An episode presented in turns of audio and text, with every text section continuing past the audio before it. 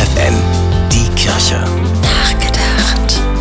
In Niedersachsen stehen die Osterferien vor der Tür.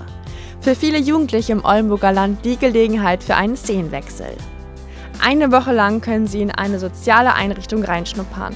In Kitas, Pflegeheimen, in Einrichtungen für Menschen mit Behinderung, in Krankenhäusern oder Beratungsstellen der Suchthilfe.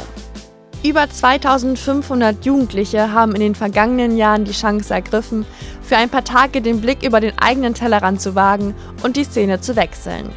Ich finde, das ist eine beeindruckende Zahl. Denn niemand hat sie zu diesem Einsatz gezwungen. Sie bekommen auch nichts dafür.